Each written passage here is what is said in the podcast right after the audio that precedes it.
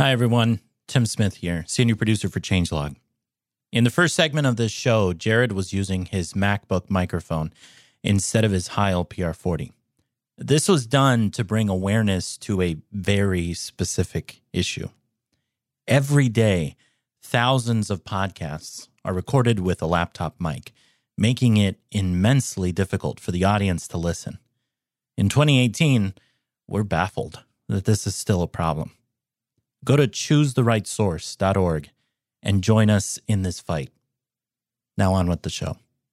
Bandwidth for Changelog is provided by Fastly. Learn more at fastly.com. We move fast and fix things here at Changelog because of Rollbar. Check them out at rollbar.com. And we're hosted on Linode servers. Head to linode.com slash changelog. This episode is brought to you by Rollbar. Move fast and fix things. Resolve errors in minutes and deploy with confidence. Head to rollbar.com slash changelog. Request a demo. Get started today. It's loved by developers, trusted by enterprises, and most of all, we use it here at Changelog. Move fast and fix things with Rollbar. Once again, rollbar.com slash changelog.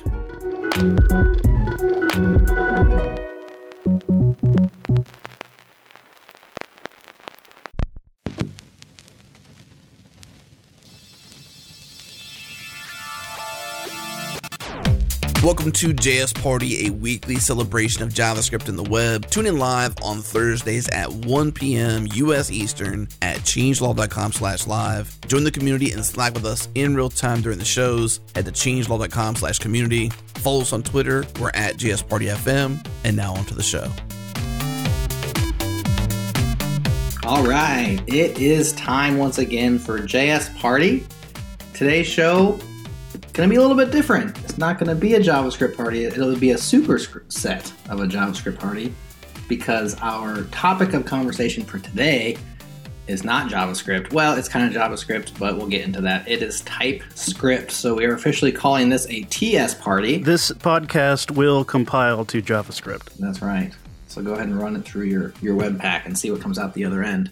Um, if you've been hanging out in the chat, thanks for sticking with us. We actually turned it into troubleshoot party as our live stream had issues, but we're over that. We're here. We're happy, and we're going to have an interesting conversation about TypeScript. So joining me today, by the way, my name is Jerod.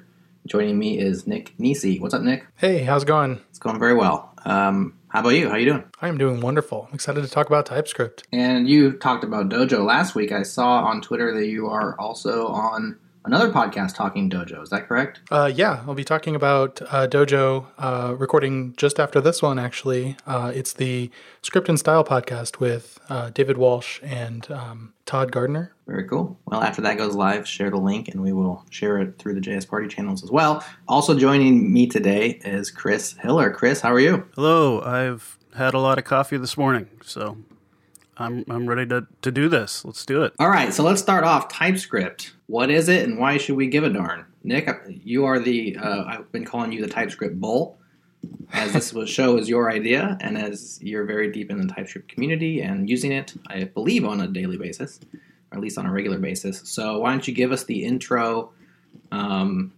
and yeah, get us started. All right, cool. Yeah, so TypeScript uh, is, uh, as you said, a superset of JavaScript, uh, and it was introduced in 2012 by Microsoft, and uh, they brought it brought it out after a couple of years of internal development and introduced it to the world.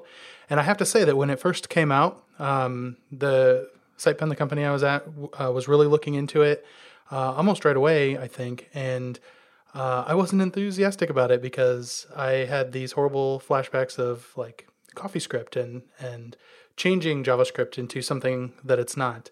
Uh, but that's not at all what what TypeScript is. Um, it's really just a superset of JavaScript that adds in um, uh, optional types so that you can uh, bring type safety to your apps on your own terms as you need them, or slowly over time, or all at once right away, whatever you want to do. And it was created by um, a guy named Anders Hejlsberg, and he also created C Sharp, Delphi, and Turbo Pascal. And he's at Microsoft, uh, continuing to work on this. So he, to he has no credentials, is what you're saying. yeah, he, he has no idea what he's doing. no, he's he's a brilliant guy, and uh, um, uh, it shows through his work, obviously.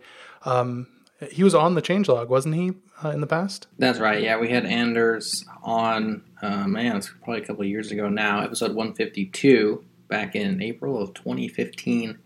And he gave the backstory, the inside story at Microsoft of TypeScript. Jonathan Turner was also in that show. So if you want the, the deep dive onto it, you know, being formed inside Microsoft and then coming out and uh, at least the history between 2012 and 2015. Uh, go back and listen to that. We'll put it in the show notes. But no doubt there's been progress and really just massive adoption is what I've seen, mostly from the outside um, of TypeScript into different projects, different companies, different libraries. Um, but I'm curious, Chris, what's your experience with TypeScript? I'll tell you mine, none. So uh, I write I write JavaScript. I actually liked CoffeeScript back in the day. Nick, you know that. Uh, Mm-hmm. I was a I was a fan of CoffeeScript because I didn't like um, a lot of the older JavaScript trappings, and CoffeeScript kind of spoke to my aesthetic sensibilities. I've since moved on back to ES6 style JavaScript, but I haven't actually used TypeScript at all. Like I've seen it, I've I've talked all about it, but I don't have any practical experience. Chris, how about you? I was also pretty uh, wary of TypeScript. I didn't enjoy working with CoffeeScript actually. Um, but so I, you know, another thing that compiles down to JavaScript. Not that excited about it, but you know, I, I, I so it was a while before I, I tried TypeScript. All I've really done with it is is basically try it. So I've tried to use it, um, like two or three different on two or three different occasions on on personal projects and. Um, just haven't gotten too terribly far with it. Um, I, I, do like you know some of the things that it offers, but you know it. it uh, I also have I, I, struggle with it, so uh, I suppose we can talk about some of that. Um, but that's that's pretty much my experience with it. I, I'm really trying to get into it, but it just it just hasn't really clicked for me. So maybe we could start with why. So you it hasn't clicked, and you've had a few false starts, but you still say you're really trying to get into it. So apparently you do see some value, even though you haven't quite got there, Chris. What is it about TypeScript that it offers that you're interested in taking advantage of? You know, for me, it's it's really all about the the type the introspection and and and such offered by the the server. And so your your IDE or editor can talk to the TypeScript server and get all this information about your code. Um, that it's terribly difficult to get in in you know vanilla JavaScript um, because you know it, there's too much loosey goosey type stuff going on, um, and and of course TypeScript makes it kind of easier to understand. You know what what goes here, what goes where, what what this function can do. It's just uh, especially in VS Code, there's there's a ton of you know kind of uh, inline and, and context sensitive help and all that cool stuff. Um, so for me, it's it's the tooling. Yeah, I would agree with that. the The tooling is the biggest uh, win for TypeScript, and it's why I really like it. Um, I just use uh, Vim for all of my development work, uh, but because um, because TypeScript does provide this this TS server, uh, and that's what VS Code and others are talking to.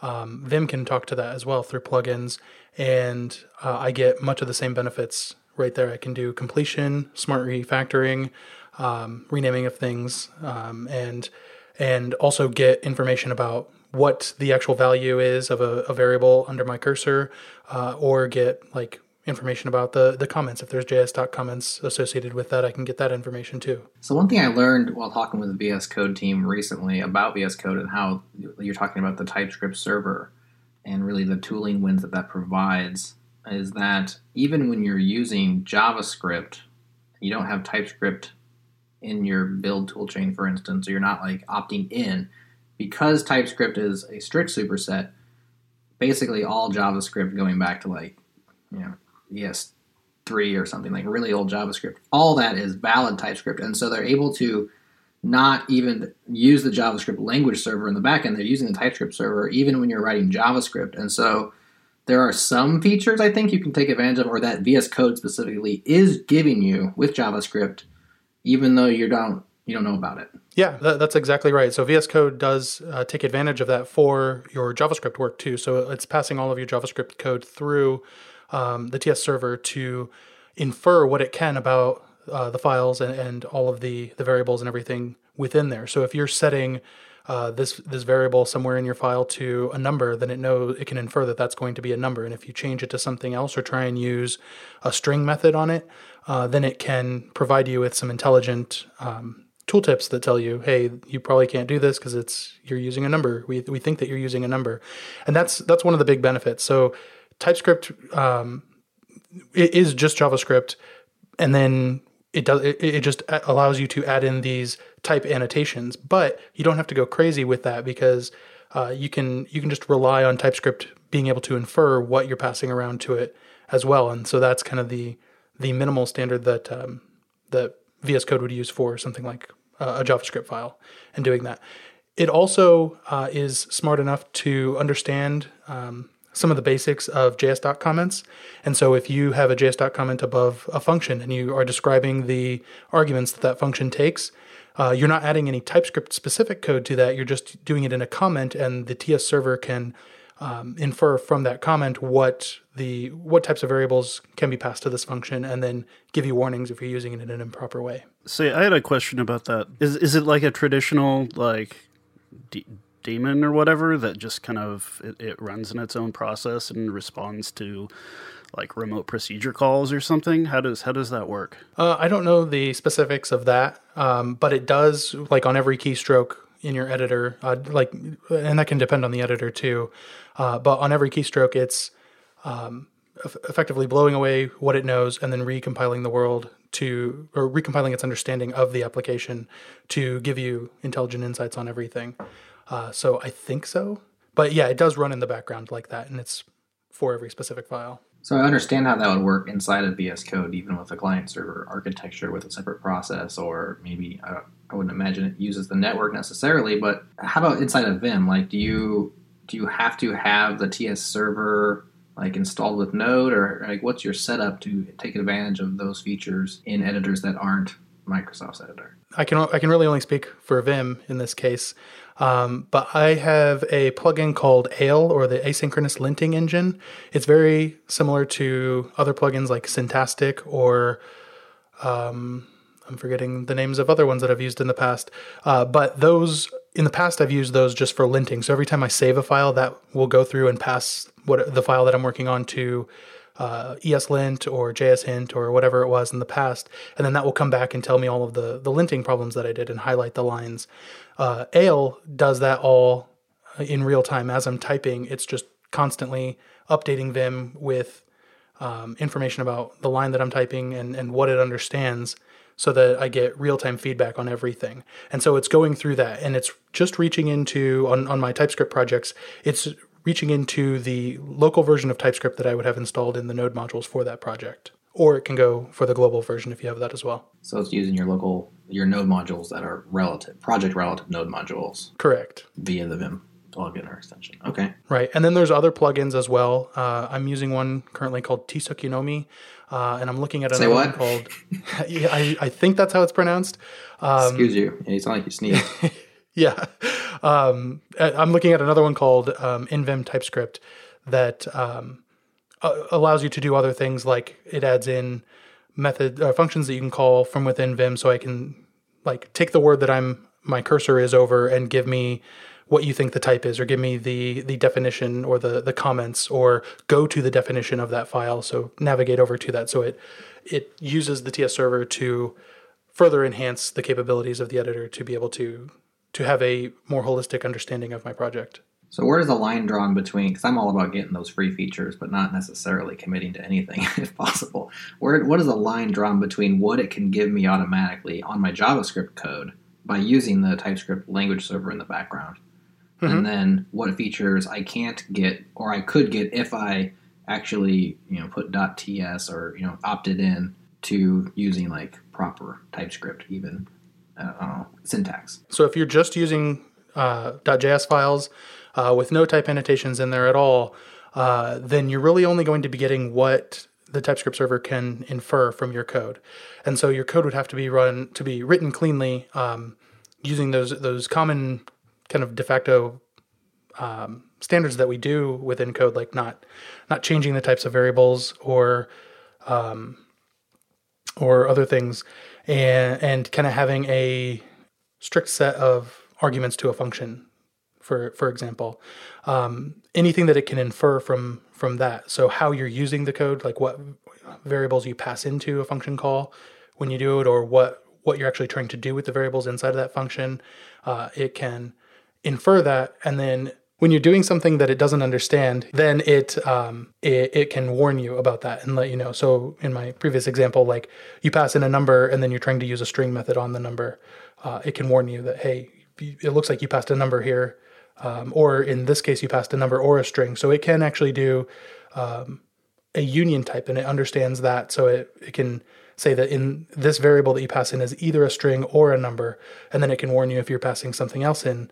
Uh, and then you can build in type guards within that function to to say that when it's a string, do you like it's safe to do this, and when it's a number, it's safe to do this. Oh, that's cool. So those guard clauses are can you like return early or anything like that in terms of the guards? Yeah, and the guards are just set up because it's not really extending the language in any way. Those guards are set up with like type of calls, so you can say if a type of or sorry type of a equals string, um, then inside of that if statement it's going to assume that A is always a string. Outside of that, it could be the union type again, a string or a number or whatever. And you can and you can refer, return from within there. Uh, then the return type of that function could be uh, undefined or a string or a number or whatever whatever the case is for the types that you're returning. So Chris, going back to your desire to take advantage of some of the tooling, have you have you tried what VS Code offers through the TS server or do you use JS Doc perhaps with Mocha? Like, are there things that you could get for free without having to, you know, get over the hurdles that you've hit a couple times? Yeah, um, I even uh, was able to kind of make. Um, uh, I, I, recently started using VS Code, and um, I was a WebStorm person before then, and I had like made WebStorm kind of do this um, uh, kind of inference about JavaScript using TypeScript types. So if I'm using a um, like some third party library, if I'm, if I'm using like a Lodash or something, um, I would um, have a copy of the uh, you know there's all these. We'll get to DefinitelyTyped, but I mean there's all these. Uh, uh, definitions, TypeScript definitions for third-party libraries like Lodash. Basically, if anything's popular, somebody's got a, has written TypeScript definitions for them, and so I can pull those down, and um, uh, WebStorm would use those type definitions to you know kind of infer uh, about the JavaScript I was I was writing, and um, you know that works okay, um, and it, it, seems to work okay in VS Code. Um, with with, with the JavaScript. It's it's not like it's not that awesome. it helps a bit, um, but uh, yeah, it's it's you know not everything uses JSDoc. Not everything uses JSDoc the same way, um, and you know it's it can only do so much with JavaScript. Now uh, I've tried to use you know TypeScript uh, in VS Code and TypeScript in WebStorm, and yeah, it's great. Um, you know, it's uh, I think TypeScript. I mean, uh, VS Code does a better job with the integration, um, but still, um, yeah, it's uh, it's it's cool, but you know, I I still have problems with it. so.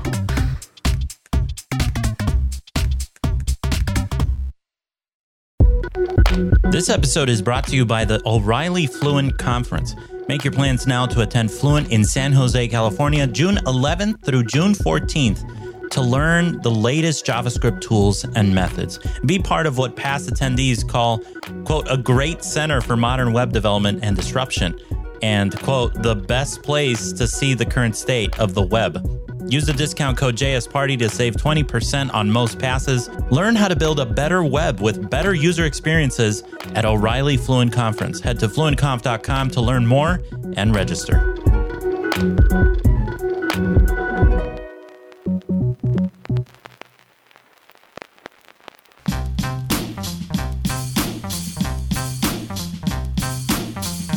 So, guys, we talked about how you can take advantage of some of TypeScript's tooling features with vanilla JavaScript.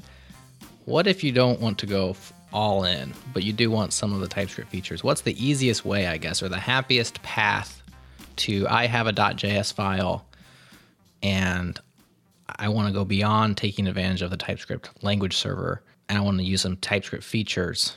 How do I get started? Like, what's the what do I got to do to to dip my toe in TypeScript? Water? Uh, so TypeScript is a it's a module that you install from npm, and so you can bring that into your project, and then you'll want to create a tsconfig file, and you can do that through the the TypeScript CLI. So you can just say npx tsc uh, dash dash init, or maybe it's just init, uh, and that will ask you some questions, and then it will create a tsconfig.json file from there. And this is the file that configures how the TypeScript uh, excuse me how the TypeScript compiler actually runs.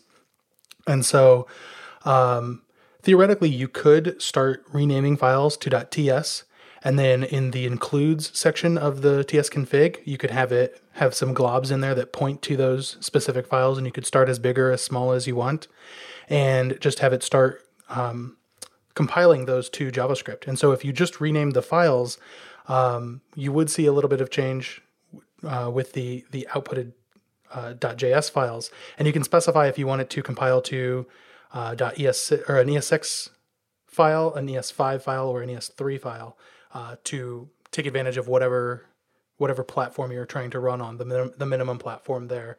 So typically it's ES5 um, right now, and you can just have it run those through, compile those, and then you have the JavaScript files that you can then start running. Uh, there's also different cases with Webpack where you can start doing that and using TypeScript and JS interoperably with um, with Webpack's TypeScript loaders, uh, along with others. And so it gets even easier from there. So you can start slowly uh, adding files or converting files from JS to TS. And when you first do that, uh, it kind of all, will all go back to the TS config where it's um, going to be running those type those compiler options, and depending on the level of strictness that you have set up in there, uh, that is going to determine how much the TypeScript compiler actually yells at you going forward. So you can have it really relaxed, so it's not yelling at you for a whole lot of things, or you can go the route that, that the projects I'm on typically go, which is strict true, where everything is turned on. Uh, and it will yell at you for every little thing. So, I mean, it would seem to me that if if you have a project, a, a, you know a web project, and and you've got your Webpack config, and you've got a billion loaders set up, and then you want to sprinkle some TypeScript on. Um, that seems like it might be very disruptive um, to that Webpack config. Uh, because if you have you know some TS files, some JS files, and then you know what about what happens with the code splitting and and yada yada yada, and so um, is that I, I've never tried anything like that, but I can speculate that that sounds painful. I mean, ha, uh, do you have any experience with that? Uh, yeah, a little bit, and and so you should be able to really add like the the TS loader, and then add um, the .ts or TSX extensions as resolvable extensions, and then from your you can start compiling or renaming files to .ts, and then from your JavaScript files, you should be able to if they're written in like the ES uh, module syntax, you should be able to just pull them in like normal, and because you added those extra resolvers in there, it will just run the the TypeScript files through the TS loader uh, and load those in, and then um, it should be able to take care of things like code splitting and others, uh, but allow you to work with with both formats while you're in that transition pretty easily.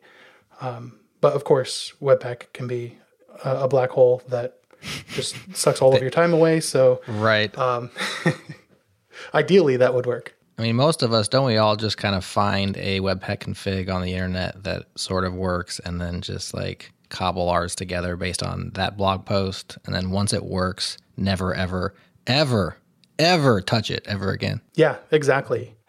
and that, that's where uh, where other tools like um, we talked about Dojo last week and Angular and others, they have their own CLIs that are based off of Webpack, but they really abstract it away so that you don't have to deal with that, and you're just dealing with with an, a simplified abstraction for uh, for all of that configuration. And those two projects uh, in particular are built on TypeScript, so it gives you that TypeScript right out of the box. I actually have a Webpack life hack that I think I shared on maybe the changelog. I don't know. I've shared it before, but I'll share it again for those out there because, like in the chat, Alex Ray is just working on a Webpack config right now.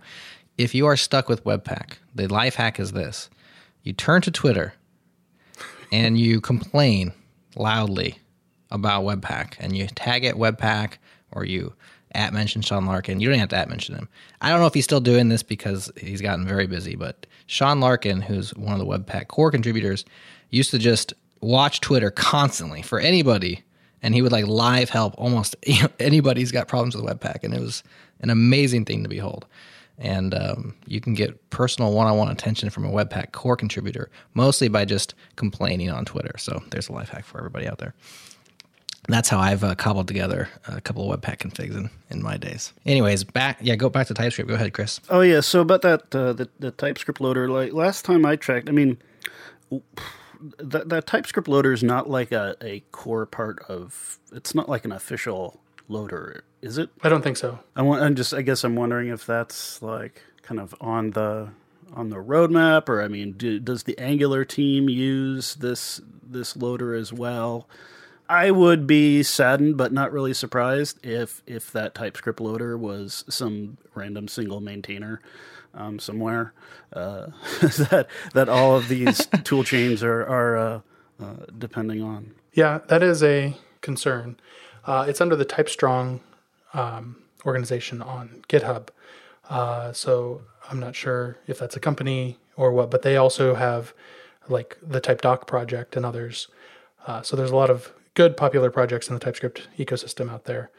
Um, and it's the one I've used. There's also another one called Awesome TypeScript Loader um, that I, I, have less experience with that one because TS Loader seems to to work in in a majority of cases. Yeah, I remember when I tried it, I, I wound up using the, the the the awesome one because the official one didn't like I don't know. It, for some reason, it was like behind and didn't work with the latest version of TypeScript, or I don't even know but um, uh, I, re- I re- as I recall correctly, the awesome TypeScript loader is um, just kind of a a personal like project of a, a person. It seems this TypeStrong one, the TS dash loader link in the notes, will has about seventy people contributing. But if you look at the contribution graph, it's there's two people that have well, there's three people with double digit commits, but one of them has ten on the nose. So there's it's mostly two people running it, but it appears to be pretty well supported. That being said, 106 open issues.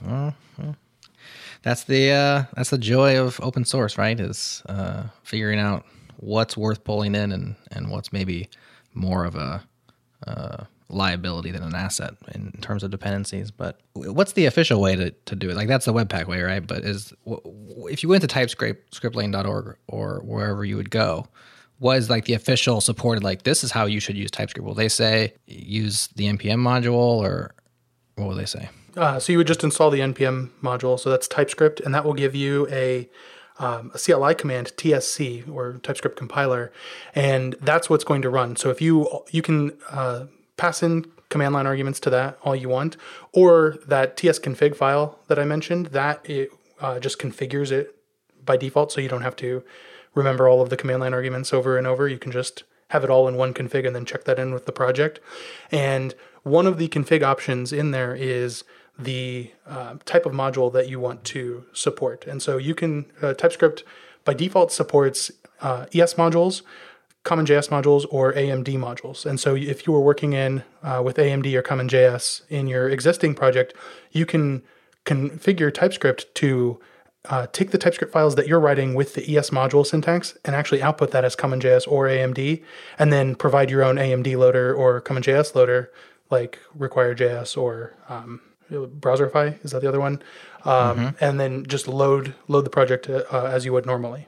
And so it all really comes down to that. When you run the TSC uh, the TSC command, it looks at that config, compiles all of the JavaScript that you have, uh, sorry, the TypeScript to JavaScript, puts that in a uh, build directory that you specify in that config, and then uh, those are the assets that you can actually run in the browser.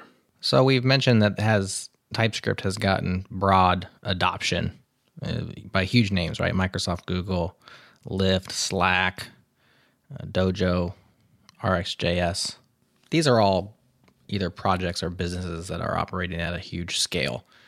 And that's really what the the sales pitch is, right? Like TypeScript is uh, a superset of JavaScript that's going to help your JavaScript libraries or applications scale. It's interesting that most of what we're talking about is tooling and documentation and refactoring abilities. But really, like the, the old school argument of like dynamic types versus static types or strong versus weak. I never remember the exact lingo. Gary uh, Vayner, not Vaynerchuk, Bernhardt would probably, you know, kill me if he hears that because he's very strict on what means what. But I always think of strong versus, or I think of dynamic versus static. Typing is like as your project gets bigger, you're either more or less likely to write bugs if you have, you know, static types. But none of us are talking about types.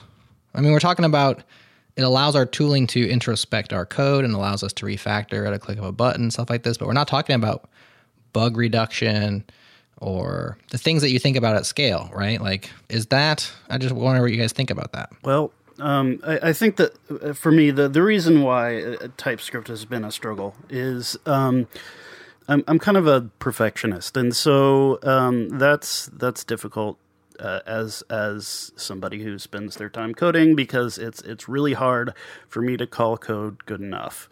Um, and so if I'm using TypeScript, I have I, I now have types, and I have to figure out what the type is of these things, and I have to be very meticulous about, um, you know, what I call this or that, and and I think for me, it it just uh, it pulls me way down the rabbit hole of thinking about types when I really just need to be thinking about the code and what it does. Hmm. Um, and so that, uh, I, I, I think I said it's it's poison for perfectionists because for me it just it just uh, it just it just it's so distracting um, just to just to to struggle to say I have to get this type right I have to get get it perfect and um, not being content to, to, use the the wild card any type um, and that's that's that's just tough. Uh, I, but as far as like in, in enterprise adoption and and uh, you know bug reduction, I have no idea. I, yeah. I, don't even think I've gotten to writing too many tests. So well, uh, so Chris, I mean, uh, I'm curious what, what you mean by you know like worrying about the types because I mean you got to think about it at some point, right? Like I, I think of it in the classical sense of like you know a, a, function accepting arguments, and even Nick, that's what you were giving the example. Like this function takes a string and operates on it and returns mm-hmm. a new a new string, for instance. Um, it, you got to think about that as a string at some point. And so, where are you getting caught up? Because you know what, what tends to happen. I, I, write in dynamic languages all the time, Ruby and JavaScript. I do not use TypeScript. Um, even Elixir is another language I use, which is dynamically typed. And I have, you know, I have to think about that a lot of times inside the bodies of my functions. Like, you know, what what if this is not what I'm expecting? What do I do about it? And so you do have to make those decisions. I'm just wondering, like, is it pushing it too far up your mental stack? So like think of it all up front and you get stuck and you're used to thinking about it later or uh no, I mean it's certainly not. Uh, the problem is not primitives. The problem is not string or number. Oh, it's your own types. Are, the yeah the, the, the problem is these objects that you know maybe they're it's an interface. And I, am passing these objects around that have this these certain properties. Or perhaps I'm expecting somebody to give me a callback. And then d- describing using TypeScript what that callback back looks like and what it can or cannot return.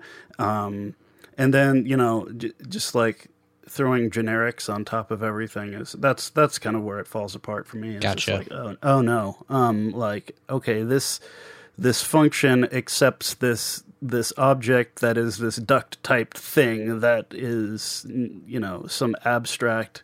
Ah, I don't know. It's that's that's just where it, there's just too much there for me yeah. to yeah, that's that's just all it is. It makes sense that it's it's more it's more about your own types and your own objects than it is about primitives. Um, I, fi- I find as uh, in my situation as very much working on small teams or even lots of times a, a team of one, and I'm, i make apps. Right, I'm not a library uh, maintainer, and so I'm my I'm most of my code's user, right? Like my end users are using a website or a desktop app or something. So most of the time, a website, I'm almost always going to be my own user. And so, you know, the annotations, even the documentation, you know, like defining the types up front for me just slows me down and doesn't allow me to kind of mold the code as I go or I have to go back and change the types. And so that's that's what I hit, and so that's why it makes sense to me that it, that it's good for scale. But if you don't need scale, maybe not for you. And so that's kind of where I feel like I'm sitting.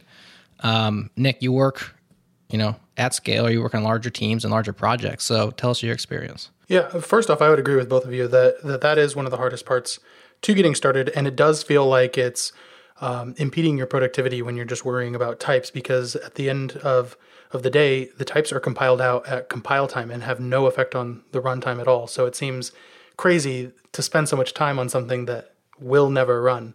Um, but when you do get to a larger team uh, with with a lot more developers or a really big code base that you can't keep everything in your head, uh, I do think that it has benefits there because, uh, and it goes back to to the tooling that we've been talking about because the your your editor uh, will be able to tell you how to use something that you may have written six months ago without you having to go back and even look at the code.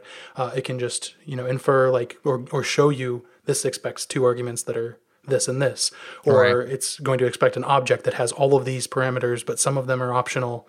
Um, and you know all of that so it, it, it does help you with that helps you to keep everybody on a bigger team on the same page uh, because you're really writing contracts for everybody to to adhere to and then they're strictly they, they have to strictly adhere to it because the TypeScript compiler will will yell at them otherwise. Uh, so it really does help with that. But when you're if you're just trying to do some rapid prototyping, uh, it can definitely get in the way because it, it makes you feel like you have to really think about things uh, and flesh them out, and then uh, you write the types for them or write interfaces for them, and then go back and change those if you have to. So there's just a lot more code to change in between iterations, which can be tough. Um, or if it's if it's just a um, a smaller project, maybe that tooling, like if you can keep everything in your head, it, maybe it doesn't make as much sense uh, to have all of that because you can, it's just getting in your way and you can go faster without it. I totally get that too. And then it, it further complicates things when you have third party JavaScript that you want to, to use within TypeScript.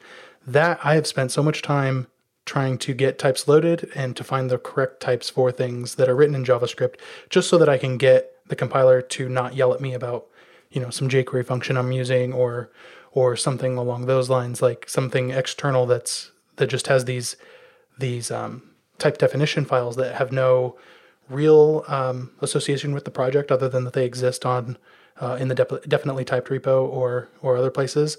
Um, and that can be challenging to get started up on uh, especially when you're first starting off on a project. That's like the slowest thing. I was just doing this yesterday trying to get a project started up and trying to use some older uh, dojo stuff with the dojo types and it's still a struggle to get all of that set up and working properly I think you know, just if if there was a large project and um, say there were two at your company, and uh, one of them was written in JavaScript and one of them was written in TypeScript, and you uh, one you were expected to choose between them, and and which one are you going to step into and start maintaining and and learn from scratch? Yeah, you should pick the TypeScript one because it's going to be so much more clear about what everything is. Like, I, I, I totally see that um, that benefit. It's it's it it, it, helps. Uh, you know, if somebody's done it for you, sure. Like, there's there's all these. As long as you don't have to write the, as long as you're not writing you the don't have types, to do you're it happy. yourself. Yeah. Yeah, I, I like, uh, you know, I, I have contributed a few little random PRs to TypeScript projects, and it's fun.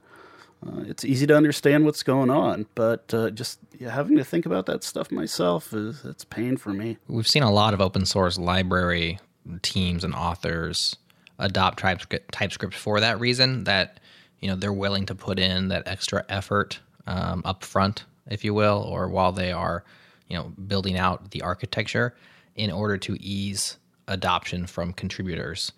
And uh, Makes I sense. yeah, I, I mean that that makes tons of sense from from my perspective. I've never um, tried to, you know, I've never opened a PR on a TypeScript project and thought, oh, this is way better. Be- I just haven't come across that situation, but it's interesting hearing, uh, Chris, that, that that's an experience you've had, and I think that's a testament to to what it provides. And I think it's important to note that, or maybe not important. It's just like it's interesting to, to recognize that I never felt that way about a CoffeeScript project. Uh, like if there was a coffee something written in CoffeeScript, and I wanted like I wouldn't send a PR. You know, uh, if I was like, oh, there's a bug in this thing, I could I should go fix it, and I go and look, and it's CoffeeScript. Forget it. Well, yeah, I mean, CoffeeScript was a departure though, so there was, you know, it's it's it's more of a dialect as opposed to TypeScript, which you could say is also a dialect, I guess, of JavaScript, but uh, more syntactically familiar. Whereas CoffeeScript was introducing not just syntactic sugar, but also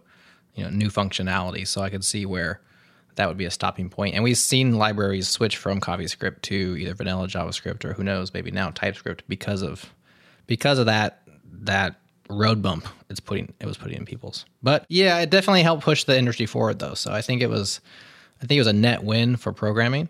Um, but I'm glad that it doesn't have to be out there in in mass use anymore. Yeah, and I think that TypeScript uh, being a superset of JavaScript is that that's one of its big benefits too. In, that uh, JavaScript is always changing. You know, every year we're getting new uh, TC39 proposals going through that process and getting added to the language. And TypeScript isn't standing still; it's staying on top of all of those. And as features become more, uh, as they pass through that uh, stage process from TC39, uh, when when they reach like stage three, if they can be transpiled back to like ES5, they do get supported into uh, TypeScript, and so it is kind of a a safe way to use the next version of JavaScript with types as well. Is there any proposal uh, currently in the pipeline that would um, that TypeScript couldn't um, implement because it would conflict with its own language? So there's the um, the class properties proposal, and with that there's the privates. Um, so being able to use that that pound sign for for privates uh, on classes natively in in JavaScript, TypeScript has already been using the private keyword to do that. Uh, but of course, that's just a compile time check. This would actually be a runtime check.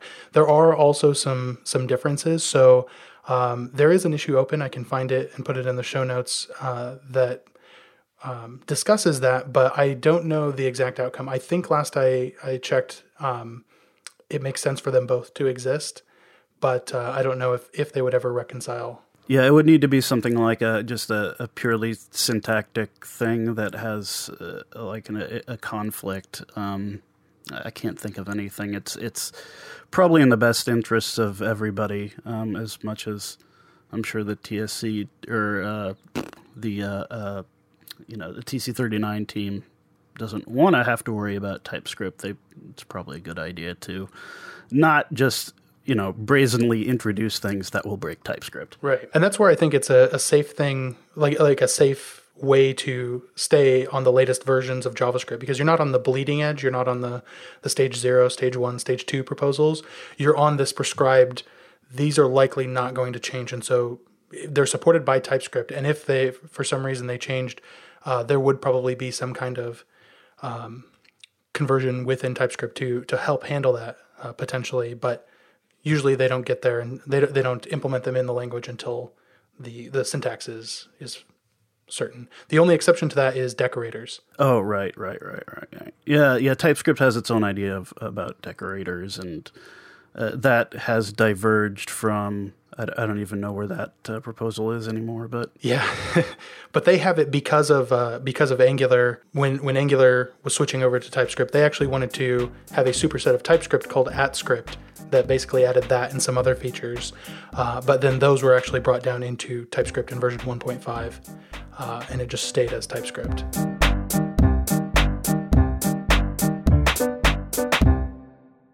Hey everyone, I'm Tim Smith, senior producer here at Changelog. You know how important it is to stay in the know, and our weekly newsletter helps you and thousands of other developers do exactly that. It's the developer news that matters, nothing more and nothing less. Visit changelog.com and subscribe today.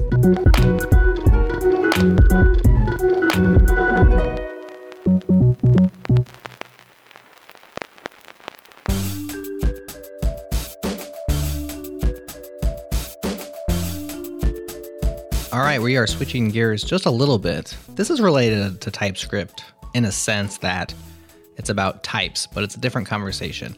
I wanted to talk about developer titles and uh, the difficulty of titling us, what we do, who we are, stuff like that. There's two distinguishments that we see out there. Um, one I think is completely arbitrary, so I'm playing my cards um, right up front, and I think it's not useful. But I've started to see a trend where people are distinguishing between the terms programmer, developer, coder, engineer, and maybe there's more, but those are the four that I see often either just used or perhaps compared and contrasted. Uh, a second type that I think is more useful, but perhaps just as hard to distinguish between, is between the idea of a junior and a senior in terms of a developer slash programmer slash engineer, etc. So I wanted to talk about that and, get your guys' take because my take on the first topic of this distinguishment, and I've seen it twice recently by people that I respect and somewhat admire, is uh, distinguishing specifically between engineers versus programmers. And uh, both examples were different. That's why I say I think it's arbitrary. Like neither one of them were agreeing. They were completely different criteria by which they were explaining what makes an engineer versus a programmer. And both of them introduced kind of a class hierarchy in terms of you want to be an engineer and now you don't want to be a programmer. So the programmer is somehow less than. Um, so let's start with that. What you guys think are first of all, what do you call yourself to people, and does that matter? And do you see what I see? And what are your thoughts on programmer or developer titles? Uh, so my official title at my at the company I'm at is senior software engineer, uh, but I typically just go with developer. Um, I I don't really care about the distinction or or think about it much. What do you think about it when other people use it? So, for instance, what if I'm ignorant of the distinction and I call myself a programmer because that's just a word that I've used? But out there exists, or there's beginning to form a distinction in which programmer is somehow a lower level expert or skill set. Um, maybe I'm pigeonholing myself. Is this a trend that you are, you know, are you for, against, indifferent to the, these distinctions? You, like you don't seem to care personally, but do you care if we kind of adopt a, a, a social norm around these things? This this is kind of this is kind of a tough. Yeah, somebody said in the the Slack chat, it's a powder keg of a topic. Um, personally, so my job title is developer advocate, but the, the cross section of people who have any idea what that means is Yeah. uh, is very very few, and so uh, it can just it's like when I say you know my job is such and such. I uh, you know depending who I'm talking to, I could say you know I'm. Uh, it's usually I'll just say I'm a programmer. Um, if uh, if I'm writing something on like a form that wants to know what my job is, I put software engineer. Um, but yeah, I, as far as like official titles, like I, I don't even know. I do not know. Um, I there's there's all sorts of you know title inflation. You know there are states where you can't call yourself an engineer without you know um, it's like illegal to to to do that or something. Um, you know because the the ter- the term engineer is reserved for you know civil engineers, mechanical engineers, um, people with certifications. Uh, Right. and there is there is no such certification for for software engineers, though there might be in some states. Uh, I don't remember, but yeah, that's tough. I think I saw a few years back um, when this topic came up again, somebody referring to to a better term, which would be like a software gardener, uh, because that's more appropriate to what we actually do. We kind of grow software from from seemingly nothing. I think that was well. I, I know specifically a blog post that I think about often was Steve Klabnik's um, open source is like gardening or something like that, referring to how you like actually maintain and and grow an open source project is more like it should be modeled after the way a gardener goes about maintaining and growing a garden. So that definitely resonates. I haven't heard anybody say I am a software gardener or we should be calling ourselves software gardeners, but I think that's a fit metaphor. So like this is this is a distinction that I, I heard a quote of that kind of got me thinking down this where the one distinguishing and I'm not I'm not here to call anybody out, so I won't even quote who it is, but just the the idea is that a programmer seeks first to solve a problem and perhaps later understands the problem better. And then an engineer seeks first to understand the problem and perhaps later solves the problem. And so, I mean, that, that's completely out of context. That was a quote I saw on Twitter that got me thinking of, like, what are we doing here? like, what? This seems like somehow now an engineer, you know, is a deeper thinker than a programmer. I've also heard uh, elsewhere where you know people degrade the word coder because it's if you're a code monkey or you like don't actually think, you just go type into a keyboard. But a developer is like an enlightened person, and so it seems like a troubling trend um, where none of the three of us don't seem to have opinions on these words. I think they're just swap them in, whatever makes you feel good. But I think labeling other people as certain ones and then creating distinctions where I don't believe, you know, there's a standard around how they actually are distinguished. I think engineer might be, like you said, Chris, eventually more of a distinction if there is a license. I hope not, or a you know accreditation that makes you an engineer and now you know gets you a raise or whatever. But I fear that, you know, these things could be used to basically lord over other people uh, whose skill sets are, you think, inferior to others. Yeah, I, I, do have a problem with it when it's referred to in, in this way, uh, because it, to me that implies that uh, a programmer will never be an engineer, and an engineer will never be will, will not like downgrade to a, a programmer in the in this context. Um, and it like it, it to me though like you know the the order of which you do things, solving a problem, uh, and then trying to understand the problem, or vice versa, that comes with experience. And I don't think that being more experienced would magically change you into an engineer. Yeah, I mean, just thinking about how I talk about myself, I, and I don't think any of these terms uh, hold weight over the others, but I will tend to just say, you know, what do you do? I just say I write software, or as uh, Montes Lou says in, in the chat, what do you do? I make websites. Like to layman, that's actually something that makes sense to them. I make websites, but uh, for industry insiders, and of course, these distinctions are happening inside our industry. It's not like we're making distinctions for the general public to use. But I think we see it inside HR departments and in hiring practices, it could perhaps become toxic. Let's go to uh, the other one, which I think is much more useful, but also just as hard to, to define because it seems like it's a the field goal posts are always moving, which is what makes a junior developer versus a senior developer. And uh, I saw a funny tweet about this that I was pulling up from Trek Glowacki. Since our industry seems hell bent on giving people senior titles who are in the first decade of their career, I like to propose we introduce a new layer of elder software engineer for people in the 11 to 20 year range and ancient software engineer for those 21 plus. So a bit tongue in cheek there, but Trek is you know lamenting the fact that uh, senior is not being used the way he likes it, right? And people who are you know not they're still in their first decade, and so he's saying it's it's about decades. But curious what your guys' are thoughts on senior versus junior developer.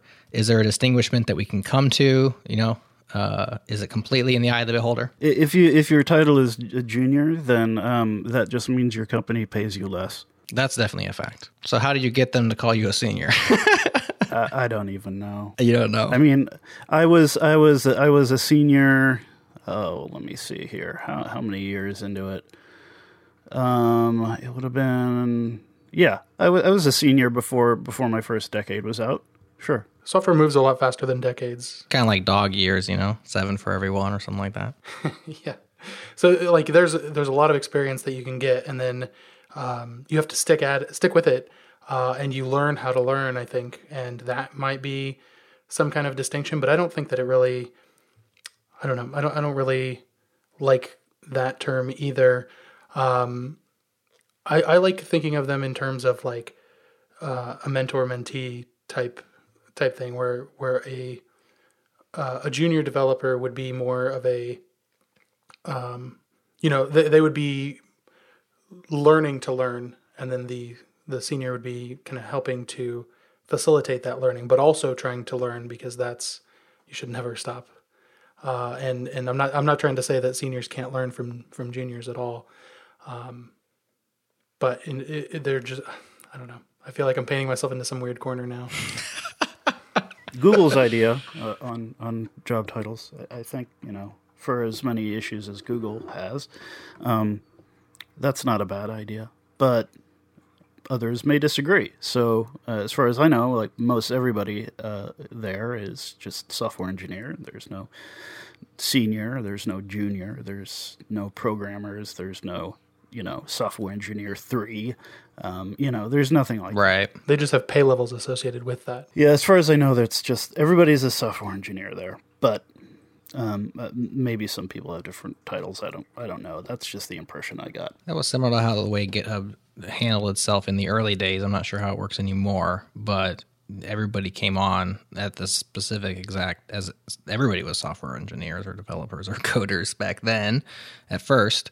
Um, and they wore many hats as a small startup, but they all started at the exact same salary. And then it was just like every year you just got raise, and it was just standard. And so it's just based on not how long, many years you've been in, in in the industry, but specifically your salary was just based on how long you were at GitHub. Um, and, and I think that had to change as they you know grew as a company. So, but yeah, that's kind of level level ground. I'm definitely a fan of level ground in terms of the nomenclature that we use uh, amongst ourselves. I understand that inside businesses, you have to come up with a structure, and businesses pick different structures, and so they can all have their own definitions of these things. But I do think that there's there's a there's a con there's a negative connotation towards juniors that it's like you're trying to escape that. All right, like when can I become not a junior anymore? And uh, it, it seems like the goalposts are always moving. Um, so tricky things for sure. I think that it can be de- detrimental to call yourself a senior too. I know that when I quote unquote earned that title, um, I felt like I lost permission to ask stupid questions, and I think that that um, that put me into a a period of burnout for a little while, Huh. uh, or or imposter syndrome. It like took over, which led to burnout. Uh, so I think that that it can be dangerous in that sense too. That was just you know me coping with that. I know I can ask stupid questions, and I do regularly, uh, but uh, it really felt like you're a senior now. You shouldn't do that, or you should know this. Cool, interesting stuff. Well, uh, fun little diversion uh, from TypeScript, but uh, you know, can't be all a TS Party. We had to, we had to, we had to work some more, some more stuff in here. That being said, I do want to promote our call-in line. We would love to hear listener voices on this show. Uh, that's one of the reasons why when we relaunched, we expanded the panel. We want more voices, whether you're a junior or a senior or just a little coder or a big software engineer, whoever you are out there, we want to hear from you. Let us know uh, what you think, and you may even hear your own voice on a future JS party. The number to call is 888 974 CHLG, like changelog. That's 888 974 2454 hit extension one for JS Party. Leave your name, leave your comment. If you have a question, maybe you have something to say about TypeScript that didn't get represented and you want that played in a future show. Maybe if you have a great way to distinguish between junior and senior devs and you want to tell us, call that number, leave us a message. We will receive it and you may hear your own voice on an upcoming episode. We would love to have even more people at this party. But that is it for today's show. Uh, Chris and Nick, thanks for hanging out with me. Thanks for teaching me about TypeScript. And uh, that's all, folks. You don't have to go home, but you can't stay here. All right, thank you for tuning in to JS Party this week. Tune in live on Thursdays at 1 p.m. U.S. Eastern at changelog.com slash live. Join the community and Slack with us in real time during the shows. Head to changelog.com slash community. And do us a favor, share this show with a friend, rate us on Apple Podcast, go into Overcast and favorite it. And thank you to Fastly, our bandwidth partner. Head to fastly.com to learn more.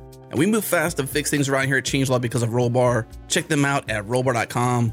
We're hosted on Linode Cloud servers. Head to linode.com slash changelog. Check them out and support this show. Our music is produced by Breakmaster Cylinder, and you can find more shows just like this at changelog.com. Thanks for tuning in. We'll see you next week.